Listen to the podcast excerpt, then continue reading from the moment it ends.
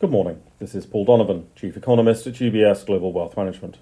It's 7 o'clock in the morning London time on Thursday, the 4th of January. The US Federal Reserve minutes offered a mix of views and essentially have fueled confirmation bias.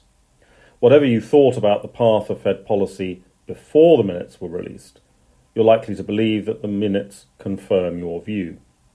There was a lot of self congratulation on the decline in inflation in the minutes, even though this has relatively little to do with the Fed. There was a view that inflation rates will come down further, also relatively little to do with the Fed. That supports the tone of Fed Chair Powell's ramblings.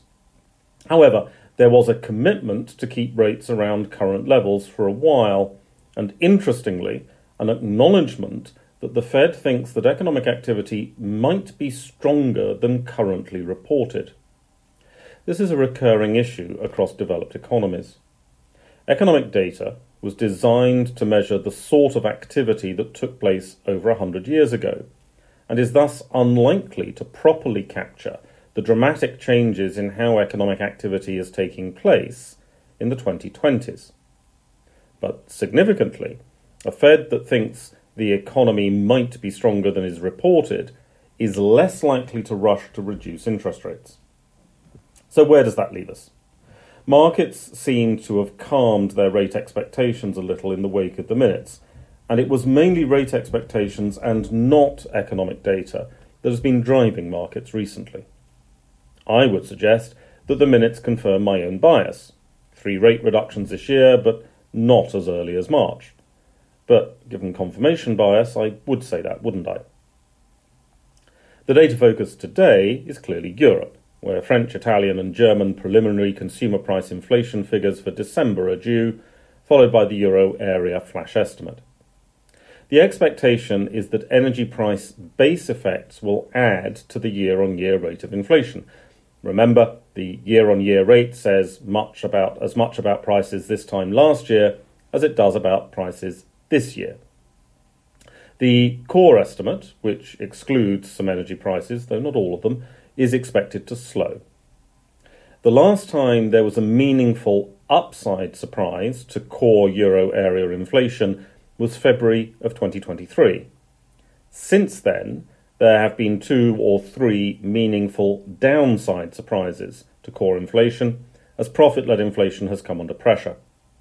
Because profit led inflation is focused on the retail sector and is behavioral in its application, mathematical models that sit behind consensus forecasts are really not terribly good at capturing it. Price discounting ahead of Christmas is an interesting question in the light of these trends.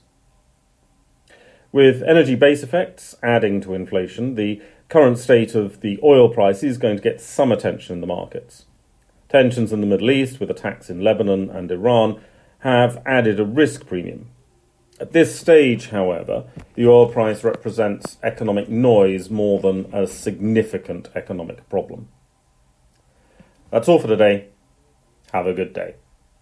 UBS Chief Investment Office's investment views are prepared and published by the global wealth management business of UBS AG or its affiliate, UBS. This material has no regard to the specific investment objectives, financial situation, or particular needs of any specific recipient and is published for informational purposes only. As a firm providing wealth management services to clients globally, UBS AG and its subsidiaries offer both investment advisory services and brokerage services. Investment advisory services and brokerage services are separate and distinct, differ in material ways, and are governed by different laws and separate arrangements. In the USA, UBS Financial Services Inc. is a subsidiary of UBS AG and a member of FINRA SIPC. For information, please visit our website at ubs.com forward slash working with us. For a full legal disclaimer applicable to the independent investment views produced by UBS, please visit our website at ubs.com forward slash CIO dash disclaimer.